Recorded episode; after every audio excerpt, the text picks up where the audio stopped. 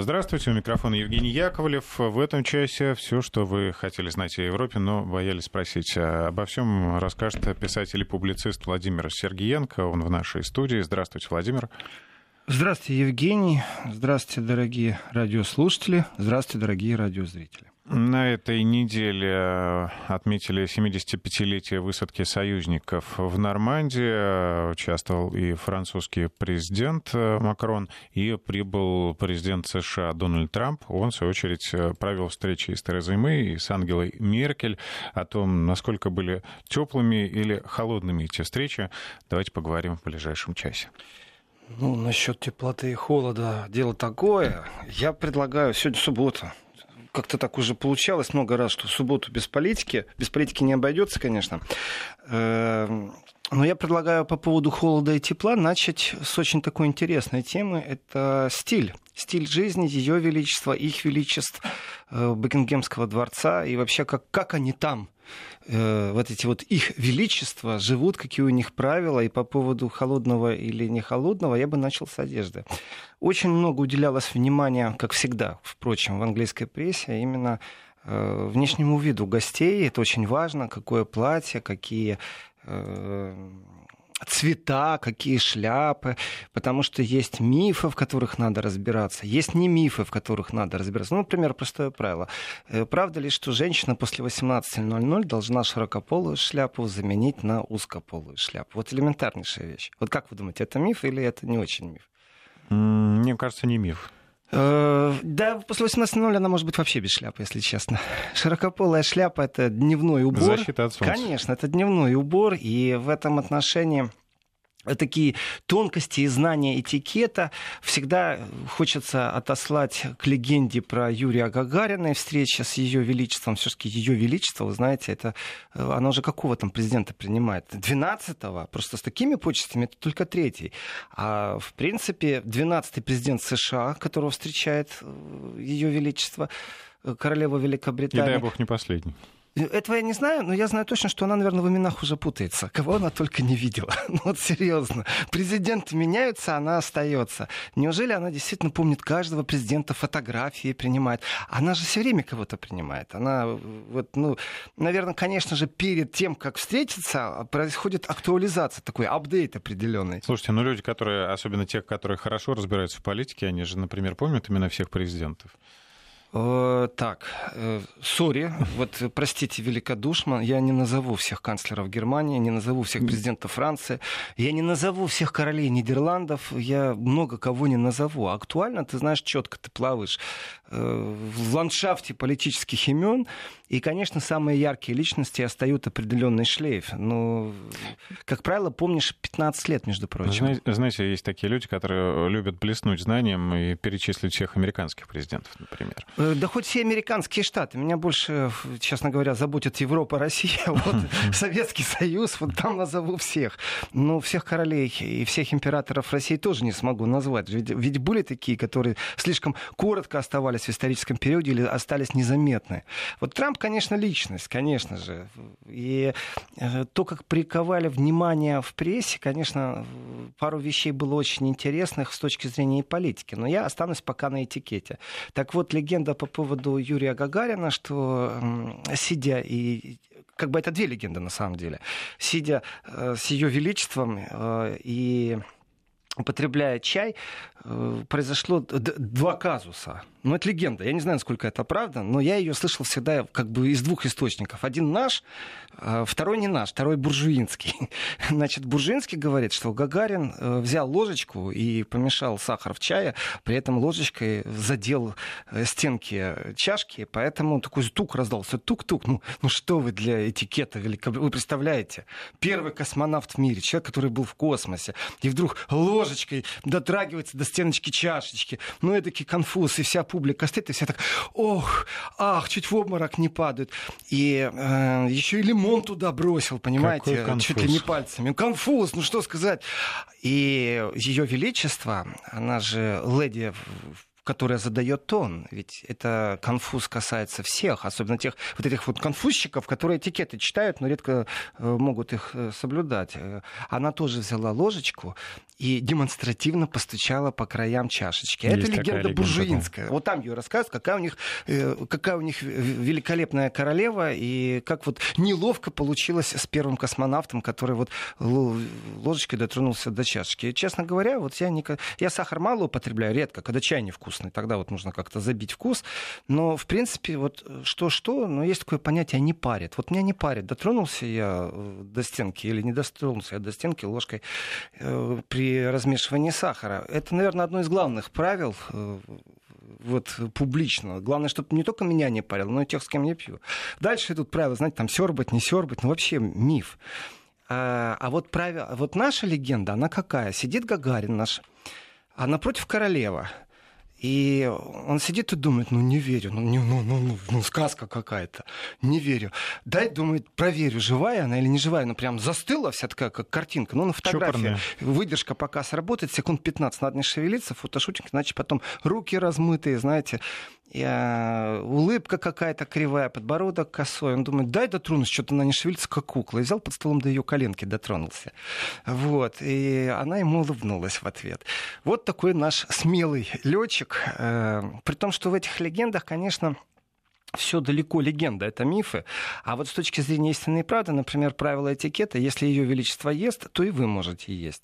А вот если ее величество уже откушали, то вы больше не можете дотрагиваться до того, что лежит на тарелке. Соответственно, э, из легенд, э, если королева ест, и вы едите. А вот такой вопрос. Э, суп горячий пока он будет остывать, у нас разные рецепторы у разных людей. Кто-то ест горячее, кто-то не ест горячее. А можно ли горячий суп, как исключение, есть, э, не дожидаясь того, что королева открыла церемонию, то есть стала потреблять пищу или нельзя? Потому что он горячий. И только Вероятно, горячий. нельзя. Вероятно, это будет неправильно. Миф говорит, что можно. Горячее можно, не дожидаясь королевы, начинать есть, особенно если это суп. Это миф. Значит, э, королева открывает застолье, королева закрывает. Поэтому темп, с которым королева ест, если она к вам благоволит, она все еще будет ковыряться в тарелке. Если же она этого не делает, а вы как-то долго ждали, пока ваша еда остынет, значит, будете голодны. Вот. Теперь еще разница между э, Европой, я бы сказал, и Великобританией вот при потреблении пищи идет беседа, конечно же, светская. И вот когда подают первое блюдо, королева смотрит направо и обращается к своему собеседнику с правой стороны. После того, как блюдо заменили, э, вот следующее блюдо заносят, и только оно на столе появилось, королева обращается к собеседнику по левую руку и начинает светскую беседу с собеседником по левую руку. И это правило распространяется э, на весь стол. Вот стол в длину 50 метров, и все сидят и общаются только с правой стороны и с левой стороны. Прям вот, э, вот представьте себе, занесли блюдо, и все головы раз направо повернули, все говорят с партнером справа. Потом занесли другое блюдо, теперь вы говорите с партнером слева. А вот через стол переговариваться уже является нарушением этикета. Думаете, миф или правда? Как вы думаете? Я бы сказал, наверное, что правда. Это правда. Потому это что правда, это и, и в этой правде, и конечно, она не совсем соблюдается, понятное дело. Но вот есть мелочи, в которых такие знатоки этикета, мол, соль нельзя по воздуху передавать, вы ее должны поставить на стол. Нету там этого. Вот это бред. А вот насчет того, что справа и слева, э, дело в том, что автоматически это распространяется правило только на ее величество. Она так ведет светскую беседу. Но почему-то все остальные пробуют Повторяют подстроиться и повторить. Да, нету четких правил, что вы не имеете права через стол переговариваться. Это правило относится к королеве. Это королева, если честно, э, связана огромным количеством правил, которые она не нарушает. Ну, элементарнейшая вещь. Вот смотрите, эм, как бы есть э, шкаф у вас, например, с одеждой, вы его открываете, и думаете, иду-ка я в театр там, или иду на прием к королеве, что надеть с собой. Но это ваши проблемы и ваши мысли. А вот если королева будет э, одежду выбирать, вот она что, тоже открывает шкаф? Вот элементарнейшая вещь. Она открывает шкаф и выбирает себе одежду, или существуют те, кто в этом знаются, разбираются и э, должны ей подобрать соответствующий Конечно, придворные. Конечно, и там есть четкие правила тоже. Например, э, э, черный цвет на королеве увидеть практически невозможно. То есть цвет табу. А вот с точки зрения э, вообще платьев, дресс-кода, э, длина юбки. Э, выше колен, ниже колен, до пола. Вот здесь мини, конечно же, формат запрещен. Но оказывается, вот сейчас вы мне тоже скажете, как вы думаете, это миф или нет? члены двора, то есть королевской семьи, женщины, прилюдно э, обязаны носить обязательно чулки или колготки. Как вы думаете, это правда или нет? А вот какая бы погода ни стояла, хоть плюс 31. Давайте предположим, что правда. Правда. А знаете почему, Евгений? Вот хоть одна версия, почему? Ну, может быть, потому что оголенное тело да, неприлично. Чтобы не, все правильно, чтобы не привлекать э, к, к телу внимание, поэтому вот колготки, они как бы уменьш... или чулки, они уменьшают э, привлечение. Ну, если ноги красивые, там ничто вот не это помешает. вот дамы в чулках, особенно телесного цвета, это обязательно, это прописано протоколом или светло-серого, но без узора. Вот, вот как бы модно не было на планете, вот узор нельзя. По рекомендациям их величества, они же надевают платье-футляр. Оно должно быть не слишком узким, и есть правила по протоколу, э, по которому э, юбка тоже должна быть регламентирована, потому что не дай бог ветер. Это все-таки не Мерлин Монро, это их величество, поэтому ветер не должен иметь возможности поднять юбку, платье и обнажить те части королевских тел, которые должны быть скрыты. Это правило, это этикетное правило, поэтому пошив и вот все остальное прочее, это предписание. То есть захотела бы будущая э, королева Великобритании, еще же неизвестно кто, ну так, слухи ходят, конечно, надеть мини-юбку или вольного стиля, ну мало ли там в складушках, в рюшечках, колготки с узорами, не имеет права. Не, а нельзя вот, ей... Нарушить на это правило, что из этого будет? А, ну, во-первых, наверное, у подданных Ее Величества будет состояние шока. Они будут вздыхать. Во-вторых, я думаю, СМИ Великобритании ни о чем другом говорить не будут, как только об этом. Это же трагедия вселенского масштаба. Это удобно, если нужно отвлечь от чего-то внимание. Вот, например, есть такое правило, отвлечь их и так отвлекают. То Солсбери придумают им, то еще что-то у них хватает. И своих клоунов э, хватает у них в политике. Это, знаете, не только украинский тренд. Я сейчас не о президенте ни в коем случае. Я о разных политиках, крикунах, которые там внимание привлекают, с трибуны гавкают. И, и таких э, неглубоких политических деятелей. Э, что касается э, правил этикета. Вот э, обязательно одна рука должна быть свободна. То есть не сумка через плечо, а легкий клатч у женщин.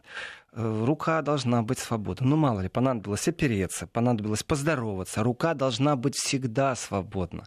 Я пробовал изучить вопрос насчет правой или левой руки. Ну, мало ли, человек левша или человек правша. Вот есть какое-то правило, которое дискриминирует правила левой руки. Мы же в демократически толерантном мире живем, где родитель один, родитель два на Западе существует.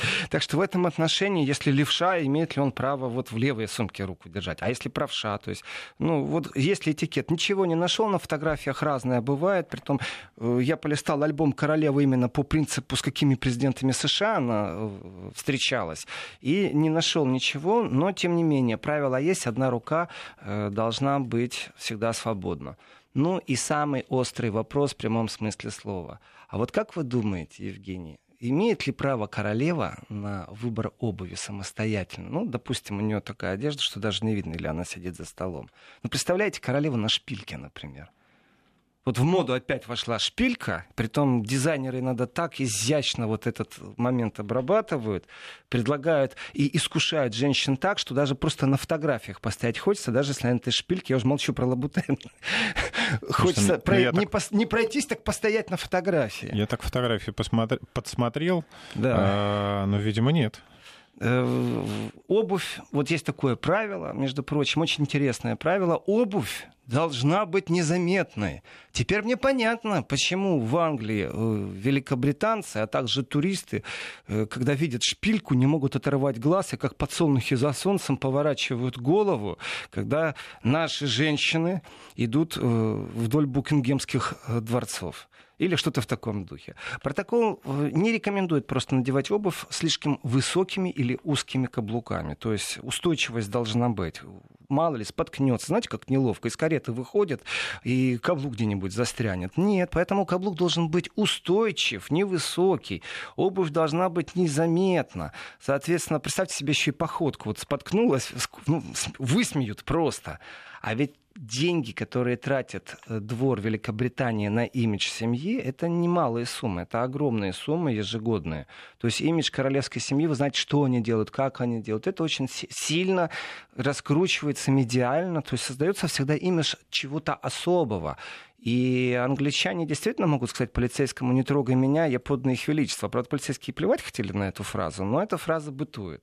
Так что э, королева должна символизировать стабильность и уверенность. Женщины, дорогие, ну, уважаемые, любимые. Быть примером для всех. Э, стабильность и уверенность, оказывается, невозможно по э, великобританским меркам, невозможно э, символизировать, если у вас высокие и узкие каблуки. По крайней мере, так думают этикеты и э, то, что протокол рекомендует одевать обувь именно с закрытым и немного сужающимся мысом, немного сужающим мысом, тоже показатель. Что еще можно сказать, кроме того, что есть еще одна рекомендация по волосам? Вот это тоже один из мифов. Э, существует ли четкая пропорция, какой длины могут быть волосы? То есть э, по локоть, а дальше нельзя. Э, середина между локтем и плечом, а дальше нельзя. Выше плеч. Вот есть ли рекомендация? Один из мифов говорит, что по локоть. Это вот именно сразу один из мифов. Почему? Потому Это что максимальная длина волос. Максимальная длина, она не оговорена вот конкретно. Ни пропорциями человеческого тела, ни сантиметрами.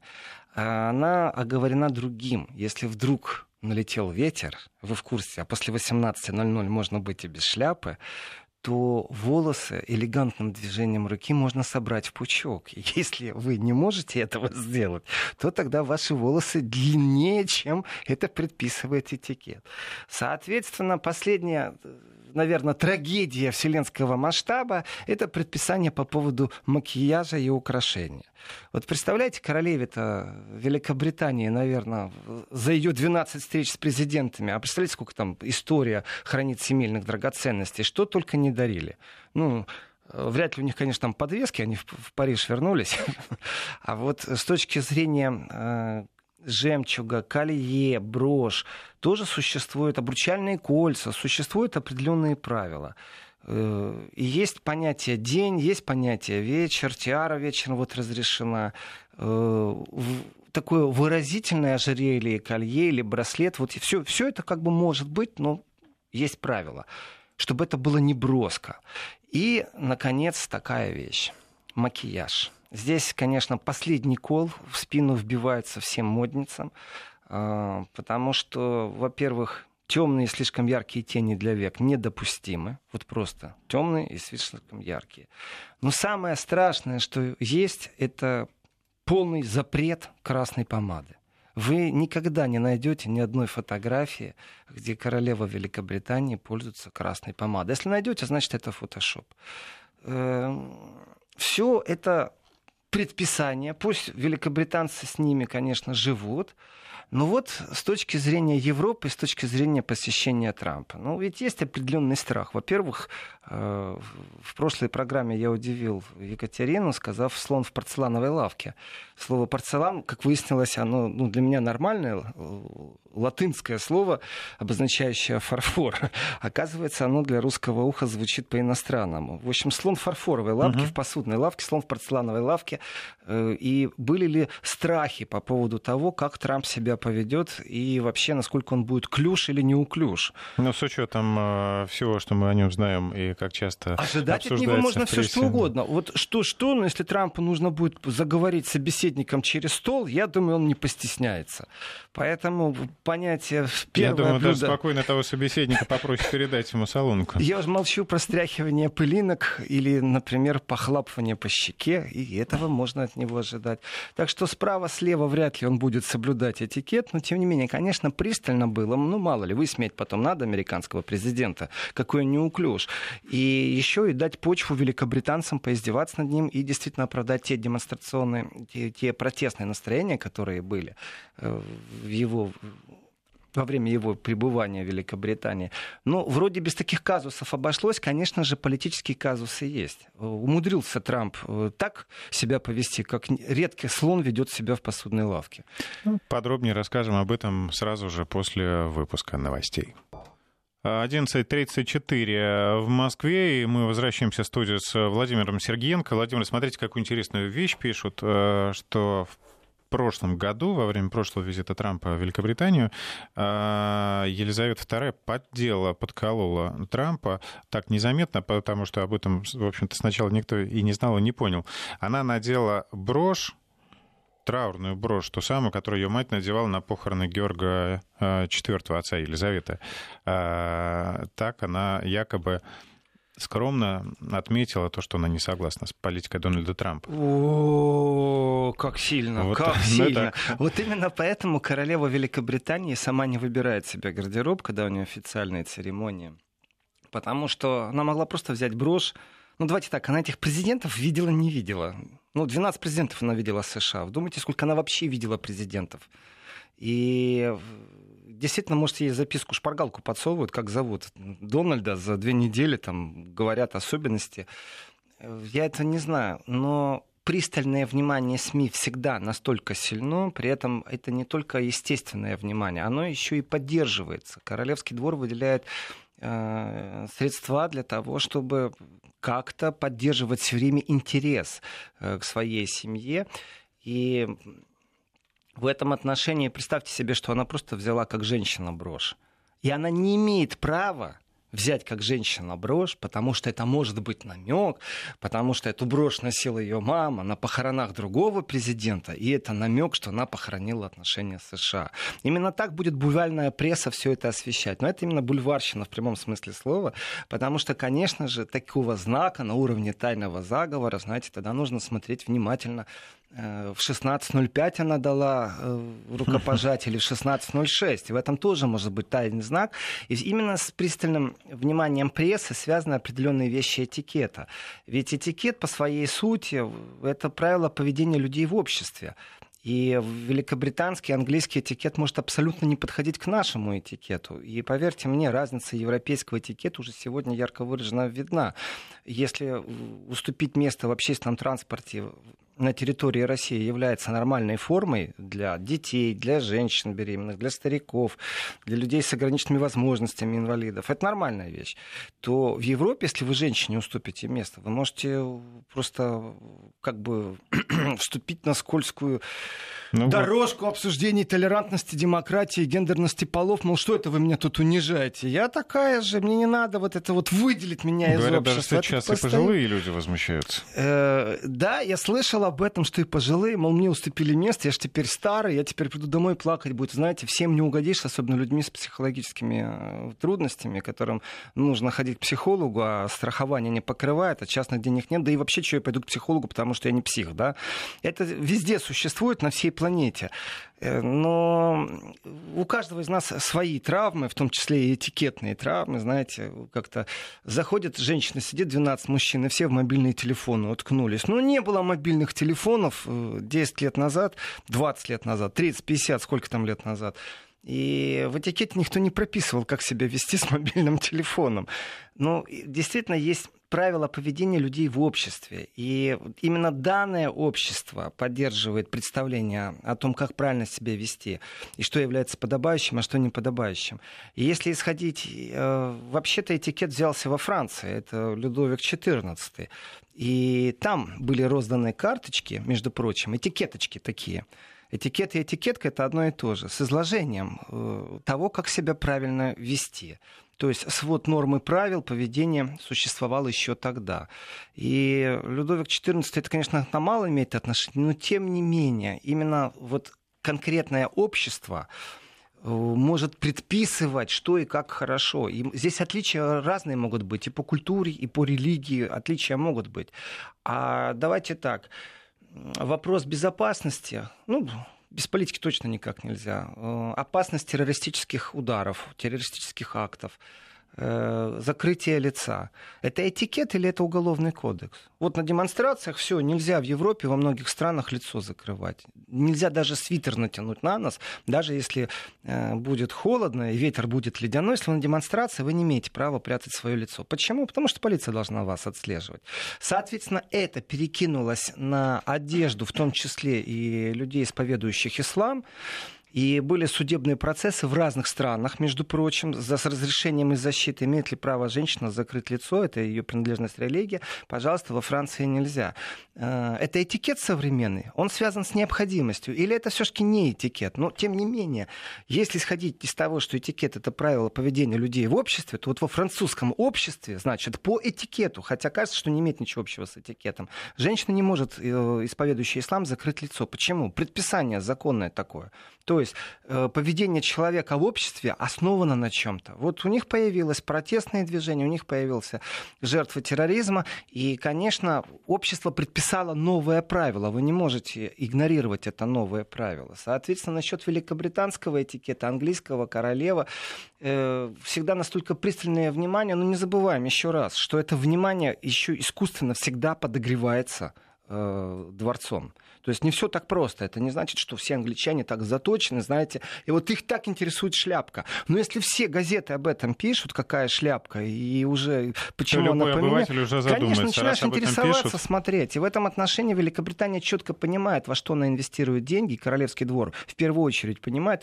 Инвестируя деньги в свой имидж, это чтобы так ну, простым человеческим языком объяснить, э, разница между бриллиантом и его рыночной продажей минус реклама, которая каждый год вдувается теми, кто, кому больше всего на планете принадлежит производство бриллиантов и продажа бриллиантов, примерно составляет 60%. 60% уходит на имидж бриллианта. А, что это модно, что это круто подарить бриллиант, то есть потому что это дорого, тем самым искусственно завышается цена. Лучшие это друзья что... девушек бриллианты. Да? На самом-то деле э, поддержка имиджа в рекламных целях это вещь очень тонкая и щепетильная. Профессионалы знают, что исходя из имиджевой политики, некоторые вещи пользуются определенным спросом. Например, э, есть производители европейских машин, которые делают бронемашины. То есть укрепление дверцы, стекол, все по-особому. Они становятся такими тяжелыми, грузными. И, может, помните, давно-давно гранатомет попал в машину, в которой ехал Шаварнадзе. Угу. Вы себе представить не можете, какой имидж у этой машины сразу был, что она выдержала вот удар гранатомета. Э, вы попробуйте на вторичном рынке, секонд-хенд, купить машину, которая э, вот пуля непробиваемая, и вы будете удивлены, что оказывается производитель очень даже смотрит, кому даже на вторичном рынке продаются пуленепробиваемые машины, и трепетно отслеживает, кому вы перепродали. Например, э, администрация какого-то государства X приобрела э, вот эту вот машину, которую невозможно гранатой и пулей взять, и, покатавшись лет 10, решила от нее избавиться. Приобрела новую модель у того же заказчика. Ну, старую модель она взяла и перепродала какому-то диктатору в какой-то неизвестной республике Y. Так вот, этой администрации больше не продадут новую машину. Э, почему? Да, потому что продали, э, бог весть кому, не знаю зачем, и вообще мы эти вещи отслеживаем. Тем самым, на самом-то деле, подогревается имидж такой тонкий, мол, наш производитель, потому что очень многие э, европейские производители делают дополнительные вставки из листов специальной брони и стекла специальные заказывают. Этих э, производителей такого стекла не так много на этой планете. Но, тем не менее, вот существует определенное понятие имидж. И в этом отношении Великобритания далеко не ушла э, от тех, кто беспокоится собственным имиджем. Я честно скажу, как для меня в этом есть определенная тонкость патриотизма. Э, вкладывать деньги в свое государство, в то, что нужно любить, я считаю правильно. Вот великобританцы вкладывают э, в их величество. Правильно делают, молодцы, так и нужно. Вот и нам нужно вкладывать во что-то, то, чем мы гордимся. Э, элементарнейшая вещь ведь государство вкладывает деньги в популяризацию Пушкина, популяризацию Гагарина. Вот как для меня, то мало. Гагарин — это всемирный масштаб. Это имидж Советского Союза, это имидж сегодня и России в том числе. И делать эти вещи настолько брендовыми надо, профессионально, потому что это знак моей причастности к моей культуре, к моим историческим корням. В этом отношении э, просто то, как приковывается внимание к Великобритании, действительно, насчет броши хороший пример, подколола ли она Трампа или нет, ну, похоронила, хоронит ли она его или нет, я думаю, все-таки это бульварщина абсолютная. Я вижу ну, вопрос. Вот в этом году, правда, к сожалению, не описывают, э, что за брошь была на королеве зеленого цвета. Поэтому мы пока не и, знаем. И, да, и вообще, надо подождать выхода свежих. Евгений, завтра, завтра Сан выйдет и напишет. Попробуйте, попробуйте стать бульварщиком на пару секунд, и вы поймете, что ну, вопросы формулировать надо по-другому. А зеленый цвет королевского платья не является ли символ того, что зеленые находятся в тренде? Я имею в виду сейчас а политику зеленых в тренде в Европе. Вот он, знак, вот они, зеленые смогли даже пролоббировать. Как то он, Владимир? Э, я читаю сообщение нашего радиослушателя. Нам пишут, нам надо восстановить монархию. Мы бы показали. Я не знаю, кому бы вы что показали. Но монархии в Европе существует много. Знаете, не только в датском королевстве, и в Голландии монархия, и в Испании монархия. И, конечно же, монархи любят по-другому родину.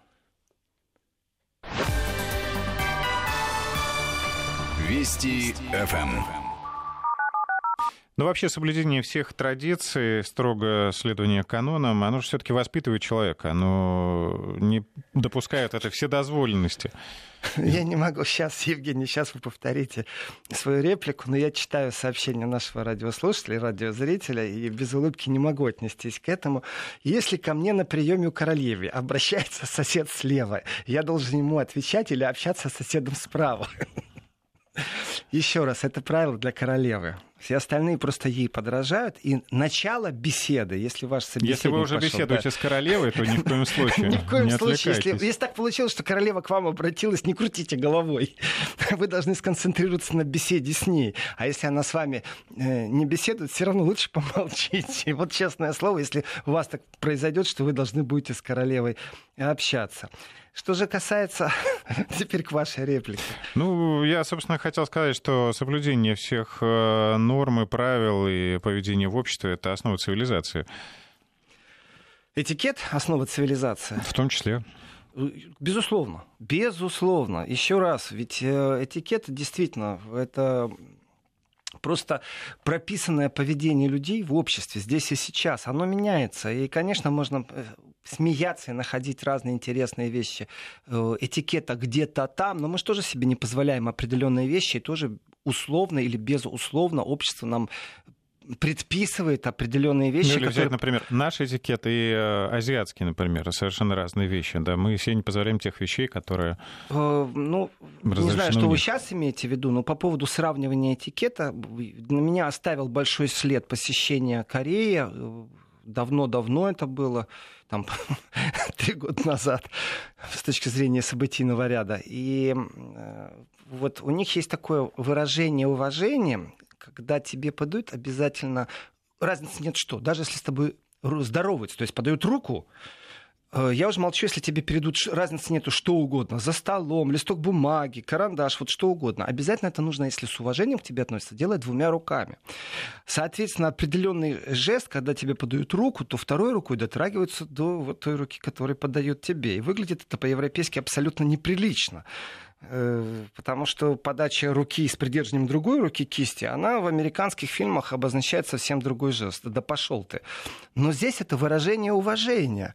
И, в принципе, когда ты понимаешь, э, это хорошо. Но дело в том, что окунувшись э, полностью в собственную субкультуру и не имея э, опыта взаимодействия с иной культурой, иногда происходят казусы. То есть человек, который прожил в Корее и там телевизор не смотрит, потому что все время стихи пишет, или увлеченный их местный математик, мы не говорим о тех, кто выезжает в Европу, а людях, которые в собственном соку варятся э, он действительно был опечален, что ему одной рукой, вот так вот как бы небрежно, он попросил блокнот, ему дали вот одной рукой. Он ходил и мучился, чем же он меня обидел, чем же он меня задел, что я вот так без уважения ему просто дал правой рукой жест, вот, ну, дай, пожалуйста, ну, на, вот, все. Нет, надо было же двумя руками. Потому что он ходил, мучился, он на меня не обиделся, он мучился, чем он меня оскорбил и задел. Поэтому, конечно, разница в культурах существует, конечно же. У нас еще такое время, знаете, когда э, полностью культуры в политике тоже присутствует. И давайте я все-таки пройдусь теперь по политике немного, потому что э, Трамп и понятие культуры это очень специфическая вещь. Э, конечно, уделили внимание СМИ тому, как была одета супруга э, Трампа, насколько они общались друг с другом или не общались, подтверждены ли сплетни насчет того, что они находятся в состоянии холодной войны, правда это или неправда, об этом тоже посудачили. Но Трамп своим визитом если честно. Вот с моей точки зрения, и я еще раз настаиваю, это авторское мнение сейчас, ни в коем случае я не обсуждаю э, внешнюю политику США в данном контексте, но Трамп опять вмешивается в дела, в э, внутренние дела страны и делает это абсолютно бескультурно, нарушая этикет. Как слон в какой лавке? Э, в порцелановой лавке. Красивое слово порцелан. Да. Э, почему он это делает, я не знаю. Характер у него такой. Но с точки зрения политики, с точки зрения культуры в последнее время я наблюдаю только новые этикеты, новые правила. Называется так. Я или мы можем себе позволить. Вот вам нельзя вмешиваться во внутренние дела других государств. Никак, не в виде атак киберпространства в виде прослушки, подглядки. А мы можем там, э, мы это сейчас, я говорю от лица э, Соединенных Штатов Америки, мы можем прослушивать, например, канцлера Германии, мы можем вмешиваться в дела Великобритании, мы можем им навязывать премьер-министра, мы можем навязывать великобританскому народу мнение по поводу э, быть членом Евросоюза или не быть, мы можем себе позволить. Является это бескультурным или это новый вид этикета международных отношений? Точки зрения этикета или бескультуры, скажу так, законодатель мод в данном случае, это не Франция, не Италия, получается, у нас действительно законодатель мод вдруг стала Америка. И очень многие этой моде последовали. Это как первый раз выйти на люди в, в дырявых джинсах. Для кого-то шок, для кого-то это модно. Как э, выйти в мини-юбке, для кого-то шок, для кого-то модно. Открытый-закрытый купальник.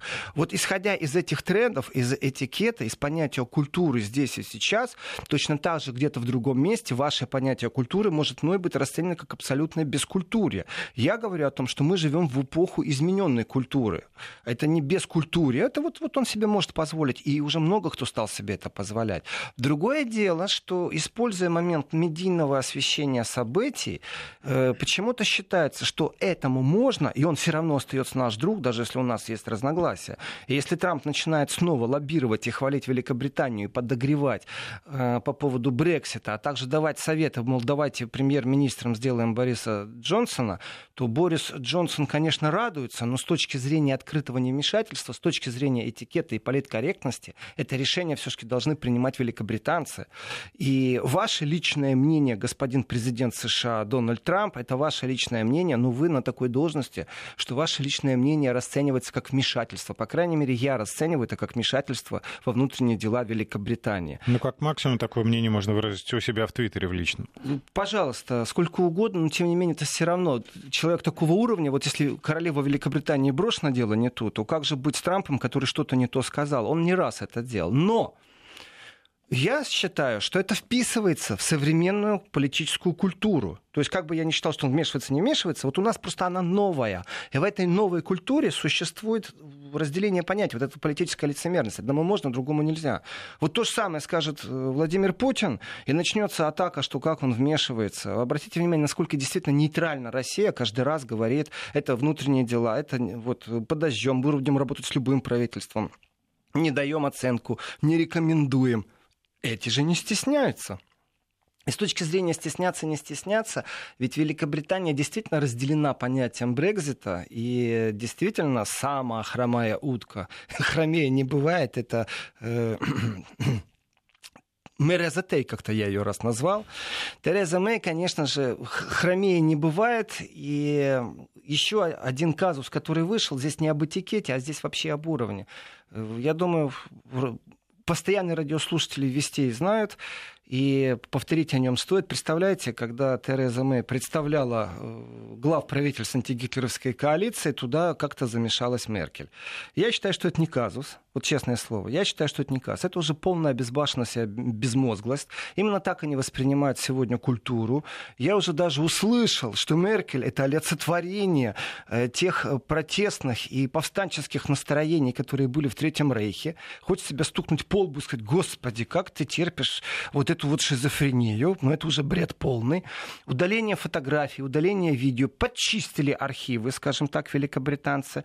Но для меня это не казус, конечно, и не бескультурье. Это уже демонстративное искажение определенной исторической правды. Просто вот искажение. То же самое, что выпустить монету, которую запустить в продажу. Знаете, есть монеты, которые э, вы покупаете не потому, что они красивые, а потому что они сделаны из драгоценного металла. И вы в любой момент э, можете ее отдать. Национальный банк некоторые монеты обязан обязан по э, существующему курсу скупать назад. То есть вы сегодня купили, например, за э, 4000 рублей, а завтра курс будет 4010 рублей. Вы приносите в банк, и банк обязан ее купить. Вот представляете, в Америке такая выпускается монета стран-победителей во Второй мировой войны, а нет там России, нет там Советского Союза, нет там Украины, нет там Беларуси. Вот Советский Союз был по контуру, его можно разделить внутри, ну, чтобы понятно было, по 15 республикам.